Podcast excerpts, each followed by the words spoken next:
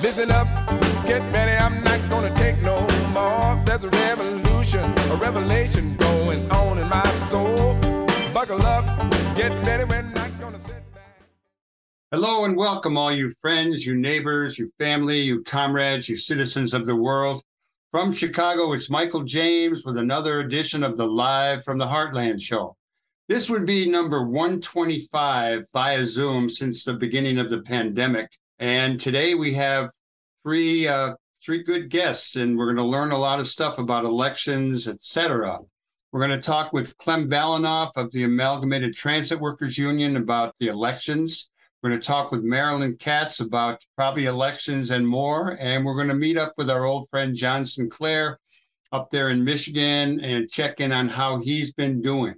Okay, I like to start off with some good things that uh, that we learned about this week. One of the good things I read this week: the two men who were convicted of killing killing Malcolm X 50 years ago, they were exonerated. Not only were they exonerated, but the money that was due them is going to go to either them or their family. One of them has passed on. Another good thing that happened this week was uh, again in my class, activists and activism which I teach at DePaul. We had our friend Peter Kuttner come in, and I got to watch some films that I've seen before, but they're always really good. One of them is called Now We Live on Clifton, which really talks about urban renewal and poor people removal out of Lincoln Park back in the day by Loyola University. And we also saw Trick Bag, which is a movie I helped Peter make about Rising Up Angry back in the day. They're both available, I think, through Kartemquin Films. You might be able to find them. Now I live on now we live on Clifton and Trick Bag. Okay, around the world, the good news on uh, this I got from the New York Times is uh, Russia says it will rejoin the deal allowing Ukrainian grain shipments. This really eased the anxiety and the real challenges around food uncertainty particularly in Africa. Let's hope that uh, Moscow's suspended participation in the deal over last weekend has now changed and the ships will be moving with lots of grain to feed the people. Also in Africa, I just learned from the New York Times that the ongoing combat in Ethiopia between the government and the rebels in the Tigray region, uh, they have agreed via negotiations through South Africa to a peace treaty. Uh, hopefully, this will end. It's been going on off and on in different ways most of my lifetime. Another good thing that we just heard was that Elon Musk Twitter faces an exodus of advertisers and executives. I know he fired a lot of executives, but uh, clearly uh, there's some angst around him taking over Twitter, and uh, he's been firing a number of people. And let's hope that he has a number of challenges before him. I did ride in one of his cars and I was impressed, but that's the only thing I really liked about it. Okay, another good thing was uh, around voting. We're going to hear a lot about voting today, but some of you will remember that Souls to the Polls, which was a, a practice of uh, Black churches in the South encouraging people to vote and actually getting people to the polls. Uh, Georgia limited that in a number of ways, but apparently they have figured out ways to get around it, and uh, that is uh, people are the churches are on the move. Let's hope they turn out a lot of people. Also on the voting front, so some of you heard in the last few days that uh, a judge in Arizona allowed for these uh, kind of conservative groups to challenge people at the uh, ballot boxes to take their picture, to walk around with guns. Well, I just read a report that a judge curbs actions of election monitoring monitoring group in Arizona. Maybe the electoral get, election will get a little fairer there because there's a lot of challenges. In case any of you missed last week's show, uh, we had Katie Hogan on talking about voting. We had Larry Suffredin, who's been on the Cook County Board of Commissioners, talking about uh, his last days there and uh, some topics that were on the ballot around the Forest Preserve. And we also had Win Knoll of the Rock and Souls on, and uh, it, it was a fun show. So you can get that at youtube.com slash heartland media slash videos and look for number 124. Okay, some of the best news that we got this week was that Lula, Luis Ignacio de Silva, won in the race against the conservative right winger Bolsonaro in Brazil. So Lula will again be the president of Brazil. There was some concern that uh, Bolsonaro was going to challenge it, that he was going to pull out the military, he was going to really pull a Trump. And while he did not acknowledge his loss, he did agree through his uh, surrogates uh, to the transition. So, two days after losing the Brazil election, he broke his silence. Uh, while he not, did not admit defeat, his administration signaled that the transfer of power would proceed. That's a good one. Okay. On the sports front, which we are putting toward the back of this newspaper, so to speak, but it's not quite at the end. On Tuesday night, the Bulls knocked off the Brooklyn Nets, who have a whole bunch of problems themselves. Get into that some other time. The Phillies also won, putting them up two to one against the Astros.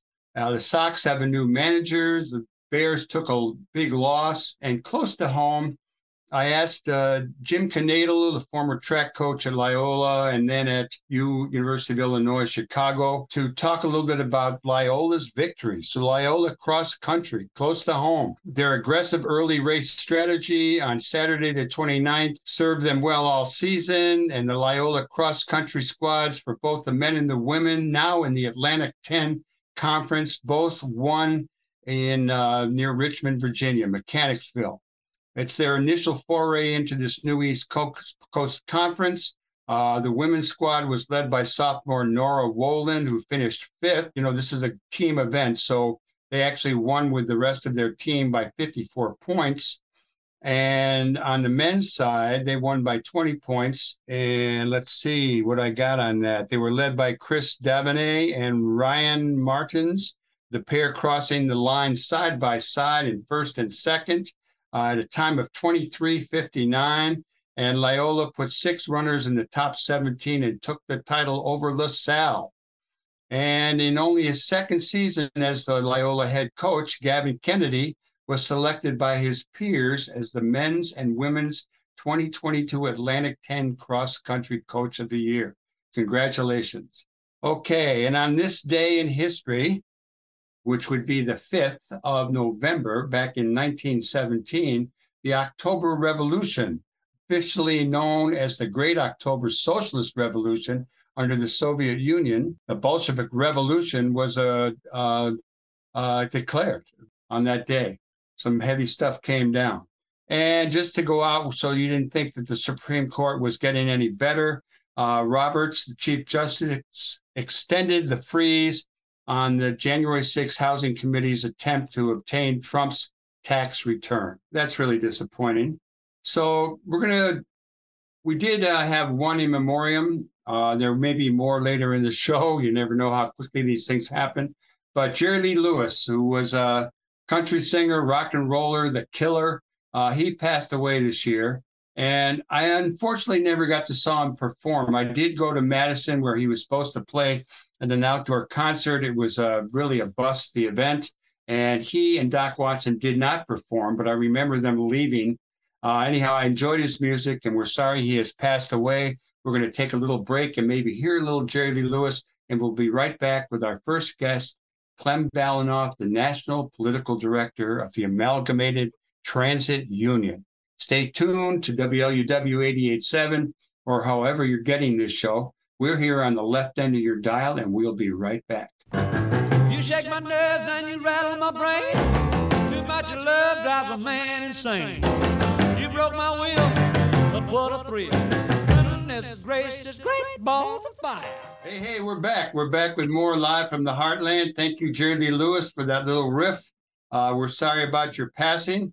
Uh, but we're real happy now to bring on our friend Clem Balanoff. Uh, many of you who listen to the show have heard him before with both his good and his not so good projections about elections. Clem is the national political director of the Amalgamated Transit Union.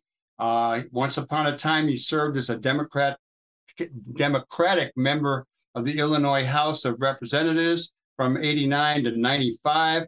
And now he is just beating the bushes for every vote he can get for the progressives around the country. Good morning to you, Clem Balanoff. Good morning there, Michael. It's always good to see you. It's always good to see you. Yeah. Now we got to do it. We're not on a Zoom anymore. It's been a, oh, I saw you last did? week at Helen Shiller's thing. Yes, I, I'll you got pictures of you and Chuy whispering in each other's ear. So we'll save that for later. we certainly will. Something I really love to talk about right now. Well, that's good. I know I've been getting some uh, uh, emails from you with an article about a one-on-one race between Lori and Chuy, and we'll get to that toward the end of our interview. First of all, I'd like you to share a little bit of what you know about uh, the national elections and where Yeah. we're at. We're getting fed a lot of.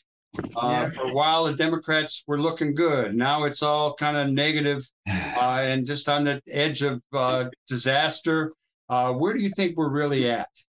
Well, I, I'm one that does look at polls and and to some extent believes them.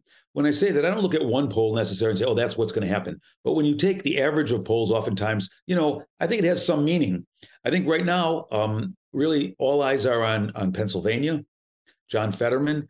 If we win Pennsylvania, there the likelihood of of controlling the House, uh, the Senate is really um, pretty good because we may lose in Nevada. Um, you know, I don't know, but those are it's very tight in with incumbent Catherine um, Cortez Masto. Um, and you know, we're we're hopeful in, in other states. I mean, you know, Raphael Warnock. I mean, I hope he, he hangs on. We won't know about the result of Georgia, though. We'll know the result, but that's an election where you have to get fifty percent to win. If you don't, it goes to a runoff, and the runoff would be in December, similar to what we had a couple of years ago when I, you know, as you know, I spent a couple of months down in um, Georgia helping elect um, us, uh, Jon Ossoff and Raphael Warnock.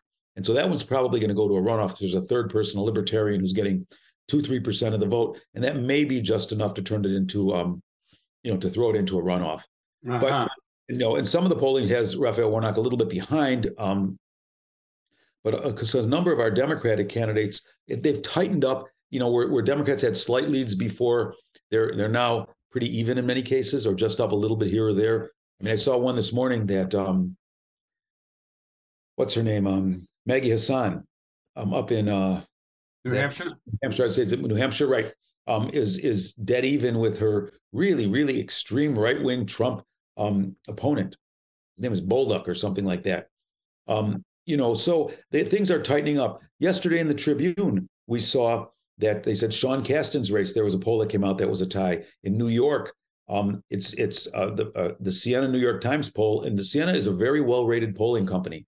They from Nate Silver get an A plus rating, and there's very few that get that because of the accuracy. They have the race in New York State for governor as dead even a tie. They also said that in um, Michigan it was a tie. So we really do have our work cut out for us. I mean, it's really it's a turnout election. Historically, Democrats have had better field games. Um, if that happens this time, we should be okay. But a lot of people are voting early, either by vote by mail or in, during early voting in these states. And one of the big hopes, I think, is that people will, you know, before the, this thing has started to shift a little bit towards the Republicans, maybe a lot of people have voted already, and so you know, it's it's, it's it'll be very difficult to tell. Um, am I optimistic? 538 this morning. They do what they call their election model, and they take a, a hundred different scenarios and things like that. And they say in 52 out of 100 of them, the Republicans would win if it was held right now in, in those. Now, that doesn't mean it's, it's 52% of the time, but it means that there's with the different scenarios, and they think it's about 80% or 80 out of 100 that they'll win the House. So, and and either or both would be real disasters. I mean, if we lose the Senate, Michael, I think we've talked about this. What that really Oh, does be rough. The Supreme Court. No, I mean, to me, that's one thing. That is why we want to have a Democratic controlled Senate, because if anything happens to a justice in those two years, they will block it, they will stop it. And that's an outrage, despite, you know, that's just what happens. So, Well, Clem, let me ask you, what what do you think about the early voting? Because everywhere uh, that everything I've heard has early voting is way up, and Yeah. we like to think that that would uh, uh, tend to lean in favor of the Democrats. Is that a true thing? Well, I mean, it could be know. true. No, I think we don't know yet. But one of the things about it is this. Why are there so many people, more people voting non-election day? What's happened is it's it's historically starting to trend up. Less and less people are voting on election day. So when they say, "Oh, it's the same as um, it's surpassing 2018," that means that the turnout's going to be up. I hope that's correct, but more likely, it's just some people that will not go to the polls on election day; they'll vote ahead of time. Um, it because of all of the election deniers and things, you would think, and are people being worried about vote by mail or being told they have to worry about vote by mail, or um, there, you would think that that would be better for Democrats. Um, but in some states, although they're they're telling people how, how, how corrupt elections are, the Republicans, they're also encouraging them under, you know, in the next sentence to make sure they vote early or vote out, you know, vote absentee. So, um, you know, I don't know exactly what it means, um, but one good thing we saw today was that a judge uh, reversed that decision that allowed uh, the kind of paramilitary yeah. poll watchers in Arizona to hang around the ballot box and intimidate people. Yeah, you know, um, yeah, that that's reminiscent of things that the Republicans have done in the past. And then I'll tell you one story about Chicago. You know, where they put, um, you know, they they, they make people worry about immigration, and if you go to the vote, you know, or whatever, the, the Negro might be there. Um, in Chicago, you will remember because you're like you know old enough as I am to remember. They used to have police. Pushing eighty one. What? Pushing eighty one. There you go. Well, I, you know, I'm only sixty nine, but, but I'm getting there. Um, you know, but what they and he's and Michael is in great shape, guys, for being eighty one. I mean, you know, this is incredible. As as he said, I saw him a week ago. um, no, but but they used to have police officers in polling places. And that intimidates. When I worked for David Orr as the director of elections, I'll never forget. We went on to Harvey because the mayor was a guy named Nick Graves, and they had they and he ran the he was a former cop and he ran the police department, and there were police at, at every polling place. I mean, you know, and it just some people were intimidated. Were you know, and that's one of the things like with these these vigilantes around these ballot these uh, ballot collection boxes in Arizona. Um, you know, that's just wrong, and it's just you know, and, and it, all it can do is lead to trouble. There's no good reason for them to be there. There's just none. I mean, you're listening to live from the Heartland Show. I'm Michael James. I'm here with Clem Balanoff. We're talking about the coming election. Uh, Clem, let me ask you: uh, Do you have a sense of uh, uh what's going on in here in Illinois with the congressional elections? I know there's a, a couple new districts and some new people running. What's your sense of it? I know you're working hard on it. Katie Hogan's working hard on it. A lot of people are out there trying to shift things in a positive direction. Well, you know, I'll tell you what's interesting because if people have time in Illinois, there's there's three good congressional races, and if they have time and they live up by the Wisconsin border, they can always go up and help Mandela Barnes and Tony Evers in um, you know in Wisconsin, like but, Obama has been doing. Yes, no, that's right. And, you know, and he's he's probably the best validator that the Democrats have. Yeah, he's good. really is good to see him out on the campaign trail. You know, you kind of scratch your head and wish he had been out there a month ago. But at any rate, it's um it's certainly nice to have him out there now. I wish he could have run for president forever. there we go. You know, so um, I think a lot of people would have liked that. You know, because we, we saw what the result was. Um, you know, uh, was after he left. It was Donald Trump, and God, uh, yeah. hope he doesn't get a chance at all again. Um, but there were three of them that are particularly interesting. One of them is in the sixth congressional district. That's where Sean Casten is the Democrat, and that was a that looked like on paper a good a good Democratic district. Yeah. And he again yesterday morning on the front page of the Tribune, it said it was that the race was tied. Now I, I, I tell you, Sean is a, is a tremendous candidate. He's a hard worker. Um, he's raising enough. He's raising money certainly. Um, but if people can get out and knock on doors for him, that would help. Up in um, the 13th district, which is in uh, Champaign and um, Springfield and out, out that way, I think all the way out to St. Louis maybe.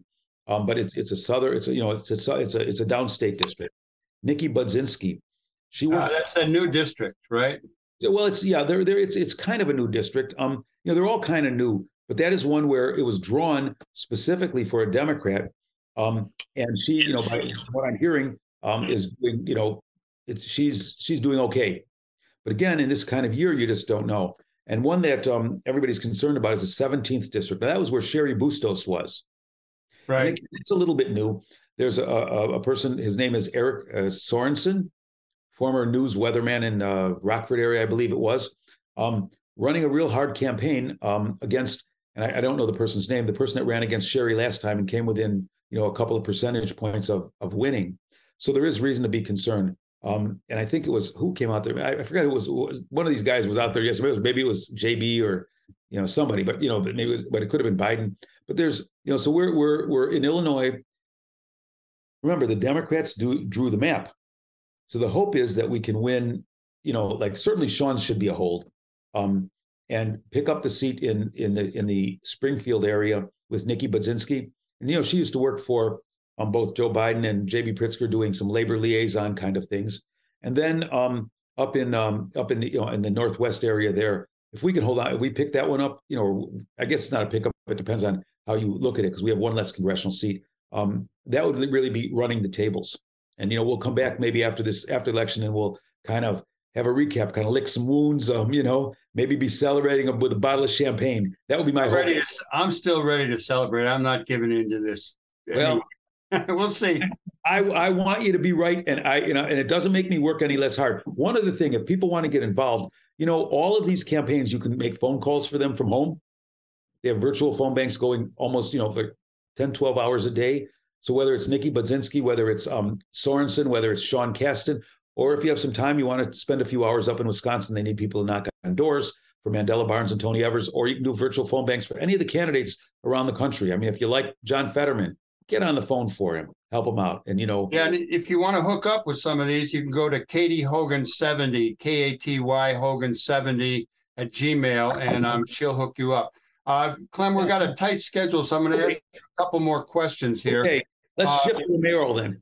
Let's shift to the mayoral, but before I do the mayoral, just a short uh, view from your perspective of why, given, I mean, I must watch the wrong news shows. I see the Republicans in disarray, doing terrible things, being caught with their fingers in the cookie jar all the time, different ways. Why do you think so many people, uh, given the you know January 6th hearings, so many people still support them?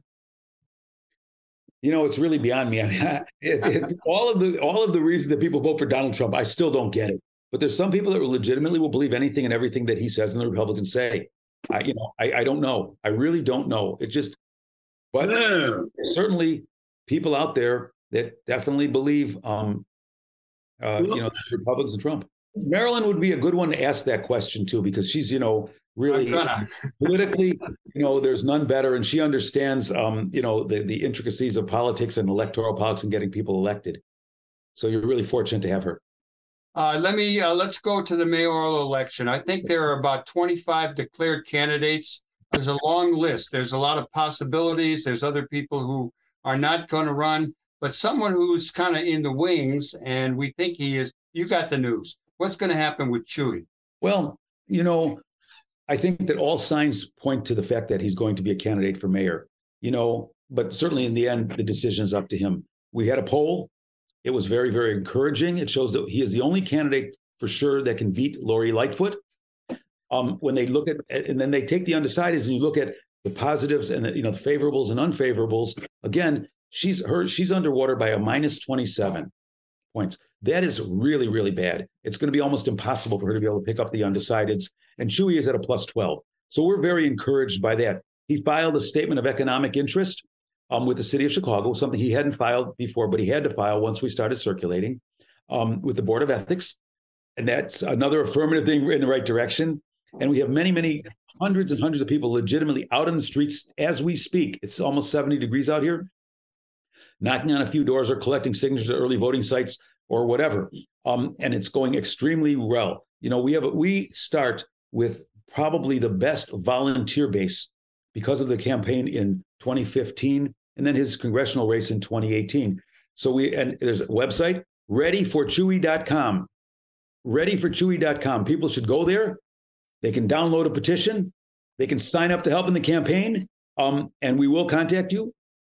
But um, I think that all things are really um, pointing in the direction that he will be a candidate. Um, some have speculated that um, he might be announcing next week, and a, a couple of reporters have suggested why not November 10th? Very historic date um, for Chuy because it's the day that Harold Washington announced he was going to run for mayor 40 years ago. And all of us know that he was a part of that historic coalition from the beginning. And I think that, um, and not only his relationship with the, um, the, the old Washington coalition, but also um, the, the, and the people in that coalition that were put together. So I think you know if he runs, um, we're going to beat Lori Lightfoot. Well, I got to say, I'm not looking forward to a black versus a Latino race, but uh, that is, uh, we like them. You know, I love Chuy. Uh, there's things I like about the mayor too. Uh, anyhow, Well- is uh, is a formidable dude, and uh, you know, we could make arguments about why he should stay in Congress. Yeah. Uh, we can make arguments why he make a good mayor. So we're going to have you back on Absolutely. And Chuy told me he'd come on too. Yeah, I'm sure he will. There's no question about that. One other quick thing though, the the in, in terms of of the, the kind of campaign that Chuy will run and put together will be a, a multiracial, multi-ethnic coalition. Right. I think that's the important thing. He's a builder. He's a he's a he's some that somebody that builds consensus, listens to everybody's opinion, and those are sharp contrasts with the mayor. So I'll let you go. You can hear from Marilyn. Um, you know, you're, you're far better than me, and that's for sure. Clem, you're a hell of a guy, and uh, it's always good running into you. It's good talking to you, and we're going to both be following this stuff real closely, and we'll be talking to each other. We will. So, uh, thanks for coming on, and get out there and do some more election work. I'm going to work hard for the next five days for to help to try to elect a Democratic Congress and Senate. Right on, and everyone else listening or watching should be doing that too. Yep. Okay, you're right. listening to the live from the Heartland show. You may be watching it. Uh, we'll fill you in at the end of the show all the different ways you can get it. I got a lot of people up here on the screen. Uh, we're going to bring on Marilyn Katz in a minute, but first we're going to take a short musical break and we'll be right back with more live from the Heartland.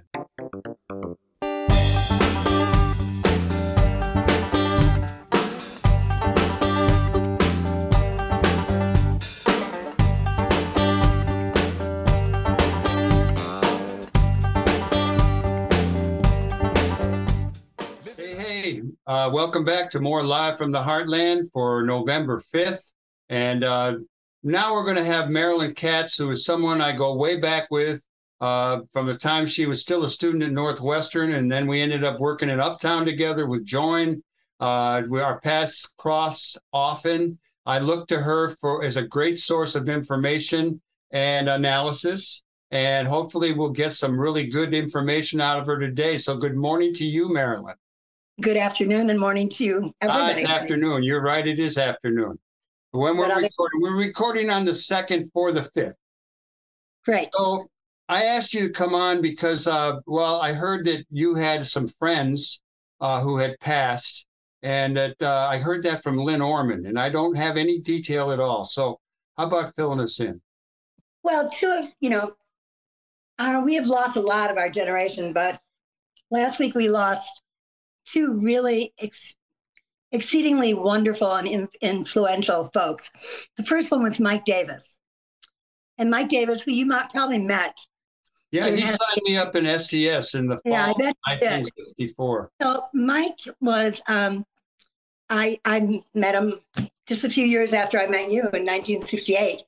Um, Mike was an SDS guy, working class kid out of California from Fontana, who became one of the most influential thinkers and writers in the movement. So he wrote, he, he gained fame when he wrote a book called City of Quartz, which is a cultural, political history of real estate, film, politics, and culture in LA, Los Angeles. And anybody who's interested in cities, history, politics, popular culture needs to read that book. But Michael also, Mike Davis, wrote eight other books among, he more, but he predicted the pandemic 20 years ago in Planet of Slums. So he really was of and commented on the urban experience. And and his latest book that he finished a few months ago was called Light the Night on Fire about LA in the 70s. I mean, he's got a tome of work that uh, a body of work that everybody should read. Anyway, one of my closest friends, and what really distinguishes Mike from me, of all of us, is that not only did he never stop acting on the world, but he never stopped thinking and re-examining. And so, you know, many of us are not reflective and self-critical about what we believed at one time or another, don't like to change.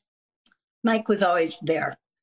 The other person who died this week, Mike had been sick for a long time, was Meredith Tax.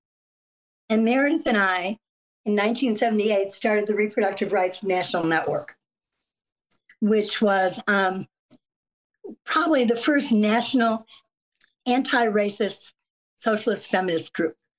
So when we really talked about reproductive health, we didn't just talk about abortion, we talked about freedom from sterilization abuse, all the things that made it possible to have a child as well as to terminate a pregnancy.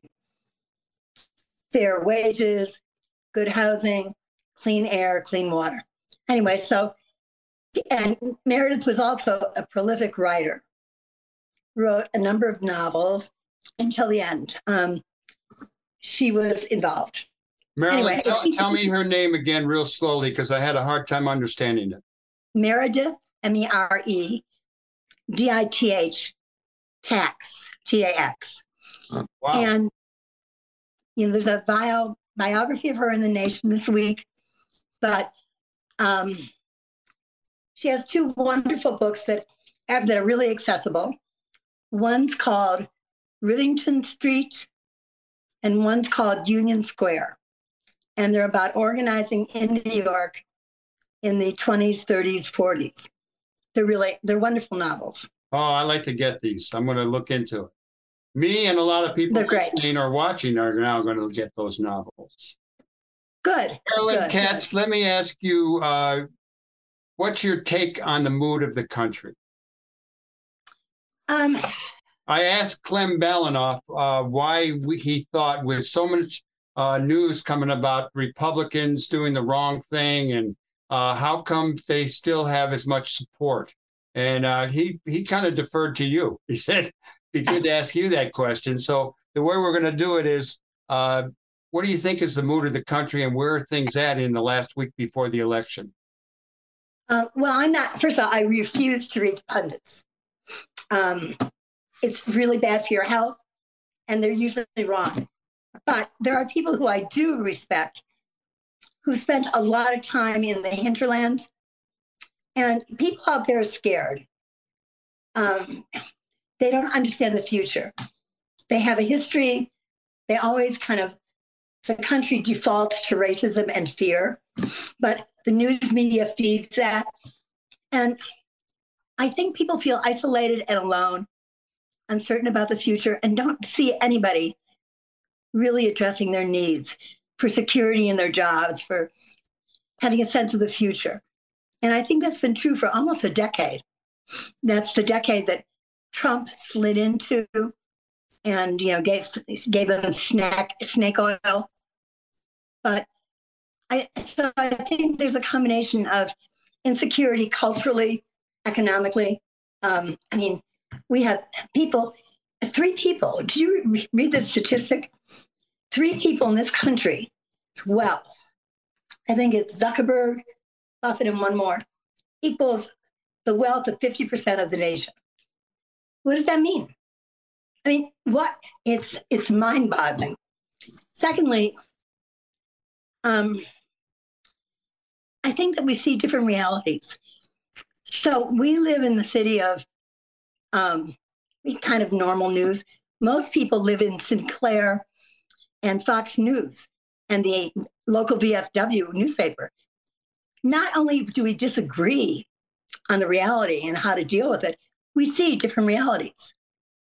The reality you see of cities, I went to my eye doctor who lives in the suburbs and who works in the suburbs. He is afraid to come to Chicago. This is a sophisticated man. What he sees on the nightly news scares the hell out of him.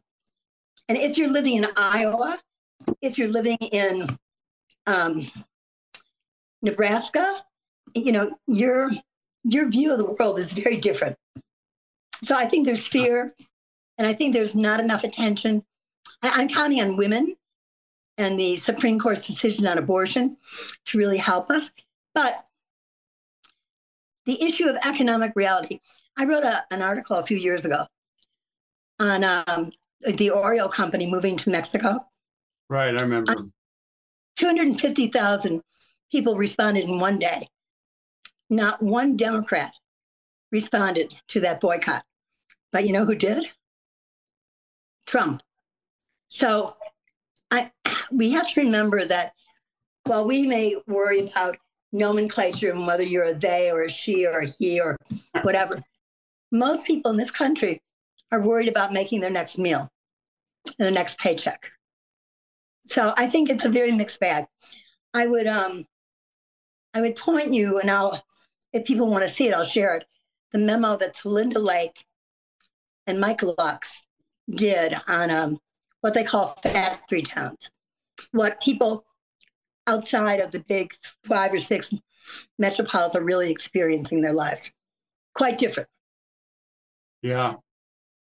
Well, I don't know if um yeah, it's hard for for me to figure out how people uh think the way they do, but that would be a great skill if I could figure it.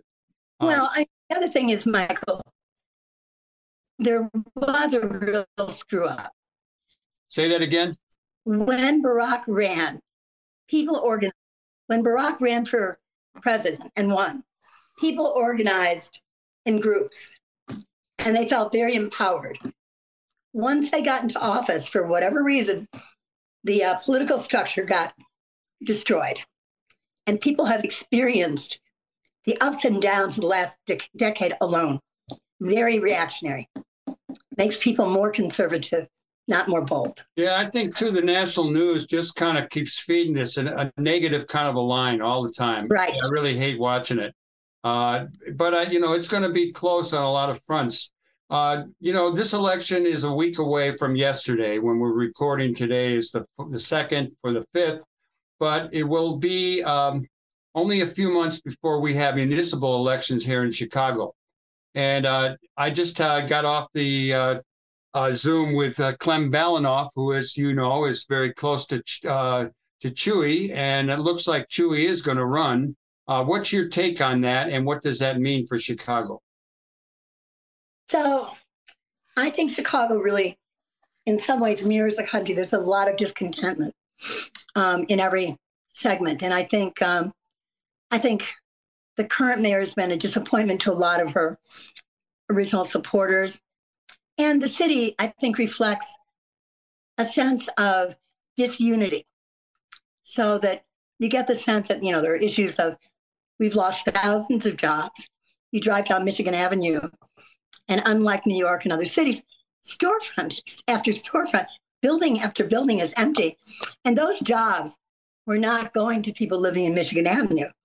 They're going to those jobs were in the neighborhoods, in the black neighborhoods, in the Hispanic and the white working class neighborhoods of the city.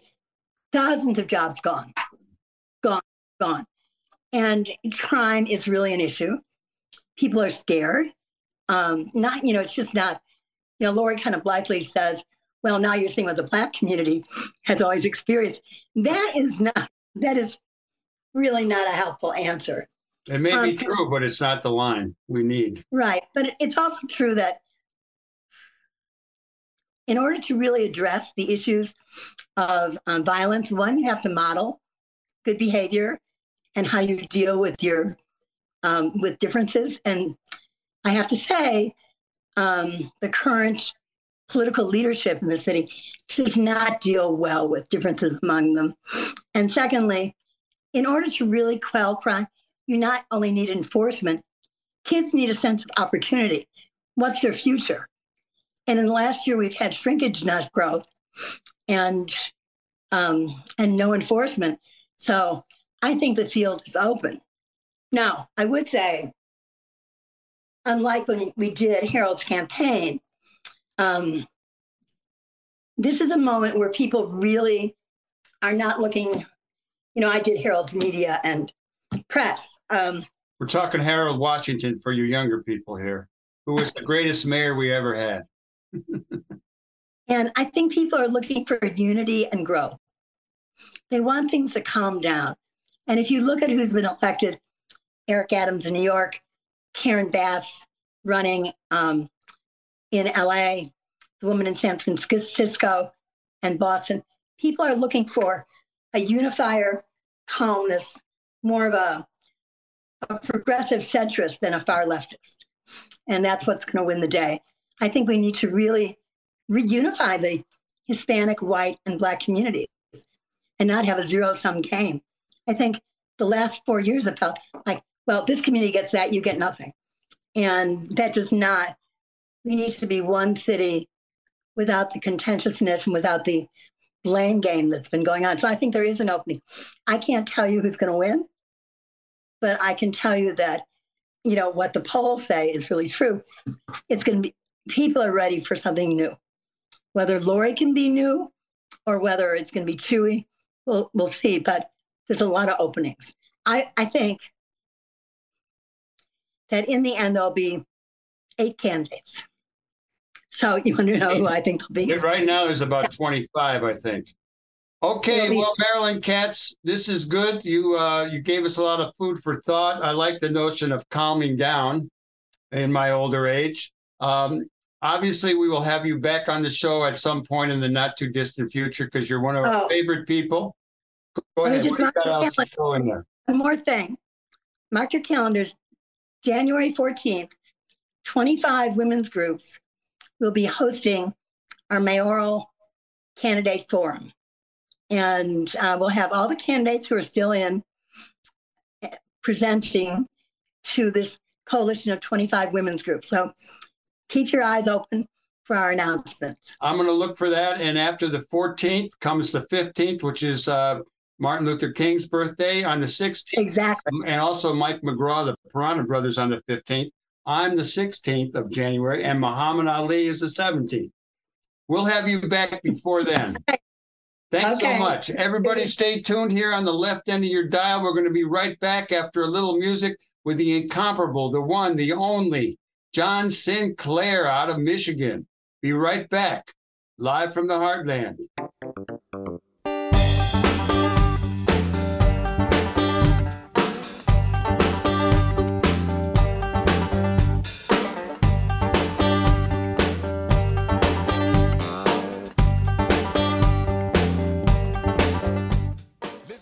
Okay, we're back. We're back with more live from the heartland. I'm Michael James, and I'm here with my uh, good friend John Sinclair, who I first met in New York City way back in the day. Uh, Way back. it was uh, it was on the streets in New York City where I ran into you. You had a long black leather coat. You were running with the MC5 then, and it was just a short little exchange on the street. The last time I saw you was when I was in Detroit following Twin Peaks, my one of my son's Yeah, band, yeah, yeah. and you were there. Uh, we hung out. And in between, you did a lot of stuff. You went to New Orleans. You were at the Heartland, at the Red Line, at the No Exit. Those are no longer. Well, the No Exit's now called Lay Piano. But anyhow, John, how are you? It's good to see you. I'm better than usual.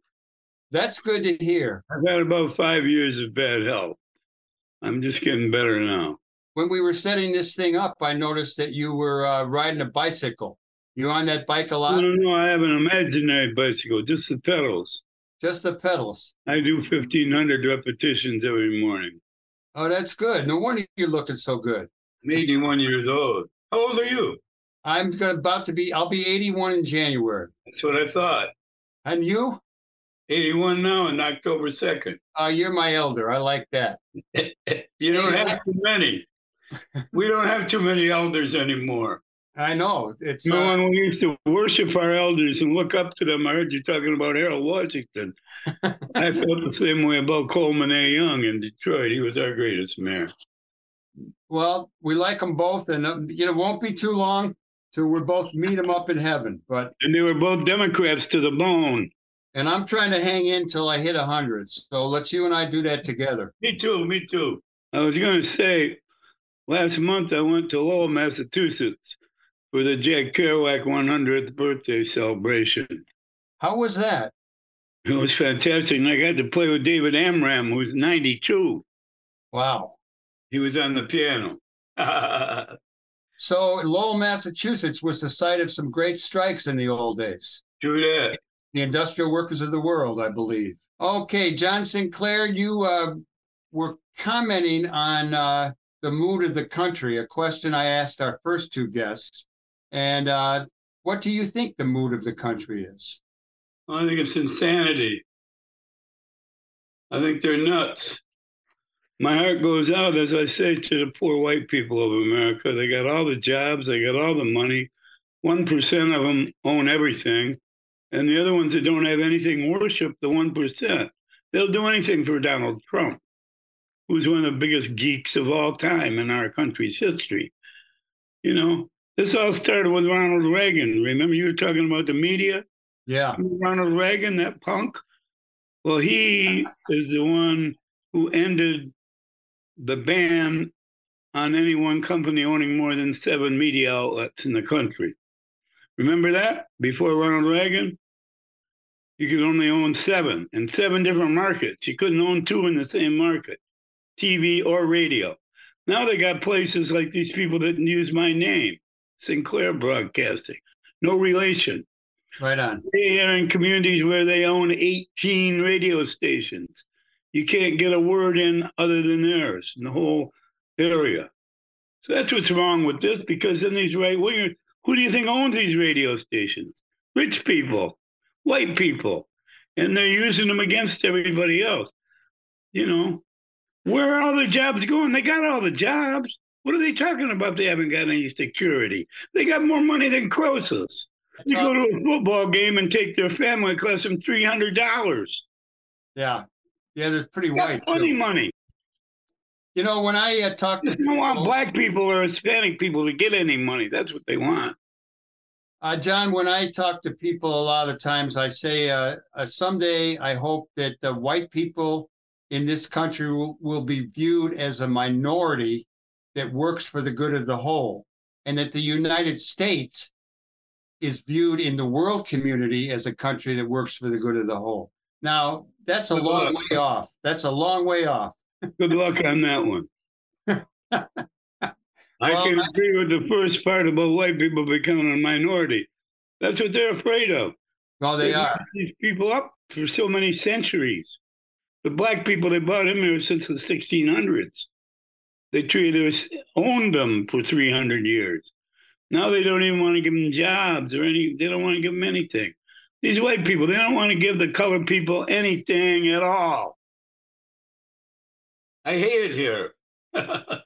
Well, you uh, you talked about radio stations, and you did mention that you have a station of your own, even though you're not like a Sinclair broadcasting system. No, no, I got my own Radio Free Amsterdam.org. I'm online.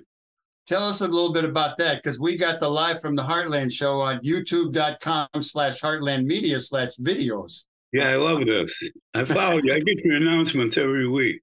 I send them out regularly. I like it. You do a hell of a job.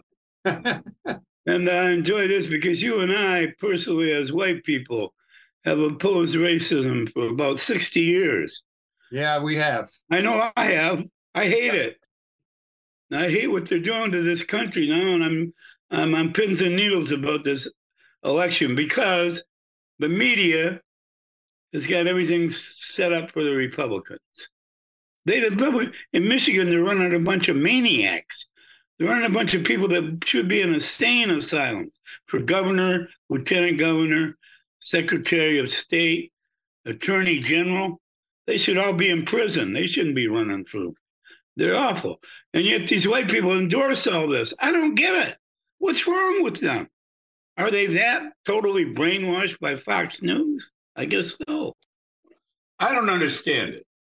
Well, it's hard to grasp because I watch, you know, I I watch CNN, MSNBC.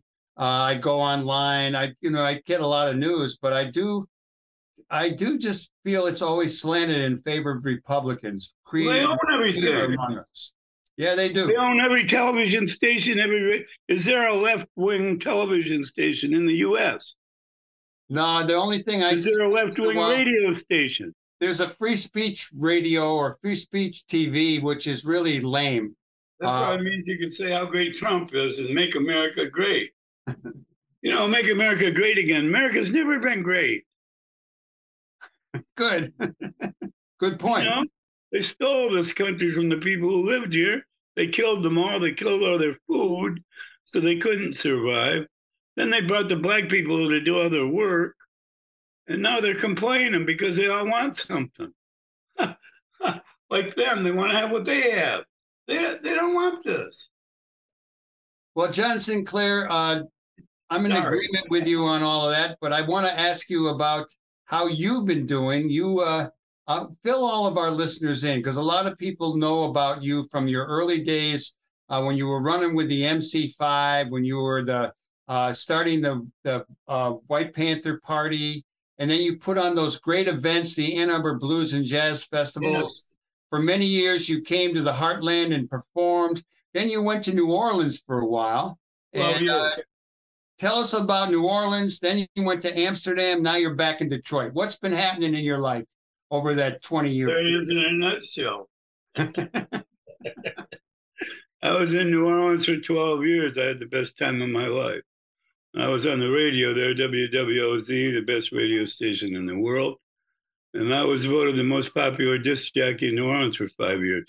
I don't usually blow my own horn, but I'm very proud of that.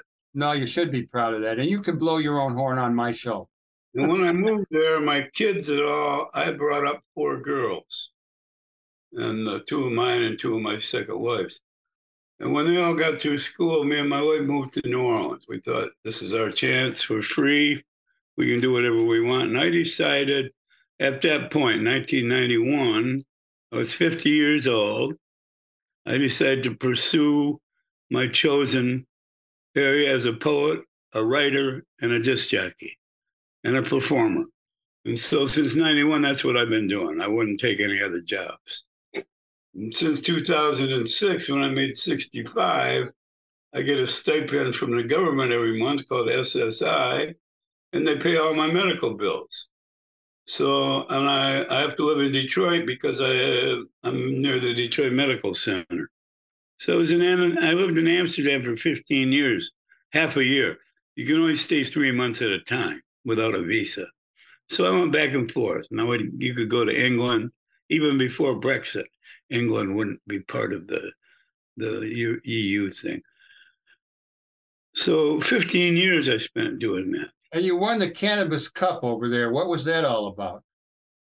Well, I was brought there initially in 1998 as the high priest of the Cannabis Cup.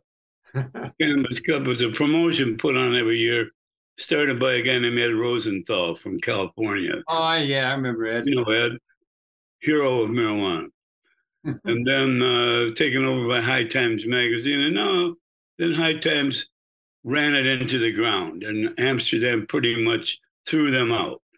Aha. They raided their last one, that the High Times had. They raided it with 1,500 police because they were ignoring, you know, Amsterdam's an easy place to get along in, but you got to have good manners, you know. You can't be an American thug, you know, and a money. so um, they put them out. Now they have an impromptu gathering every November. See, it's a thing. It's big for the marijuana business community because they say which is the best weed, and when a thing wins, then the next year all the goofy white people consumers they all buy that particular brand. So that's why it was so important. Yeah. Well, you came back to Detroit now. Part of that's medical, but you also uh, did I see something about you started a new business like a coffee house or a marijuana Um, um, store? I tried to open a coffee shop and it didn't work out. But I'm fixing to open a coffee shop again the first of the year in the north end of Detroit. Well, Because they don't have any place here for people like us to go to. well, They I didn't. got, they only got coffee houses for squares. I'm really aware of the situation because you know we the uh, we sold the Heartland and they ran it for another nine years, but it's a real gap or a hole in the neighborhood. You know, it used to be one reason we set up, we set up the Heartland to yeah, it's been closed uh, since 19, 2019. Oh dear. and uh, it was uh, Love the Heartland Cafe. It was a great place. A lot of people crossed over. You know, people met each other. It was a place people could go, develop ideas, eat good food. We need places like that. So you young, Community center. you young people got to open some hip places for everyone to hang out. Us old guys. We'll They don't know what's hip though. You got to tell them. they don't know who Miles Davis was. they call themselves hipsters. They don't know who John Coltrane was. There was no hip without Miles Davis, man. Period. He invented hipness. Hey, uh, for the listeners who, the younger people who don't know, you uh, you got busted with three joints Two way joints. back. Two joints that I gave to an undercover policewoman. and that and ended up landing you in jail for three years. Yeah. And then there was an effort at one point from uh, uh, John Lennon and Yoko. Uh, there's a movie, but it didn't get shown a lot. Can you shed any light on all that events and your what happened? Well, after I was in prison for two and a half years, we had a huge rally in Ann Arbor at the Chrysler Arena on December 10th of 1971. 15,000 people came to demand my freedom. It was headlined by John and Yoko. Stevie Wonder played, Phil Ochs, Archie Shepp, Allen Wow. Ginsberg, Phil Ochs. Did I say him? You did. One of our favorite. I hung out with him one time. That was Yeah, good. great guy. anyway, they got me out of prison. Three days later, I got out. That's really good. Then we overturned the Michigan marijuana laws. Uh, that's good to hear. So what's uh we got a couple of minutes left, I think. What's on your mind most besides the election? Uh what are you you talking about opening another coffee house? Uh you're That doesn't take much thought. I thought all the things about that out quite a few years ago. It's just finding a place to do it, you know, without any money. That's my main thing is doing things without any money. I've done it all my life. And at 81, I'm still trying to do it. So seems to work for me. Unlike most white people, they want to have a lot of money. I don't want to have any money. Well, I think I, I think it's time for me to come up and have a little visit with you. We ought to Oh, hang out together again. That'd be great. We had a great time the last time. We When- did have a good time last time.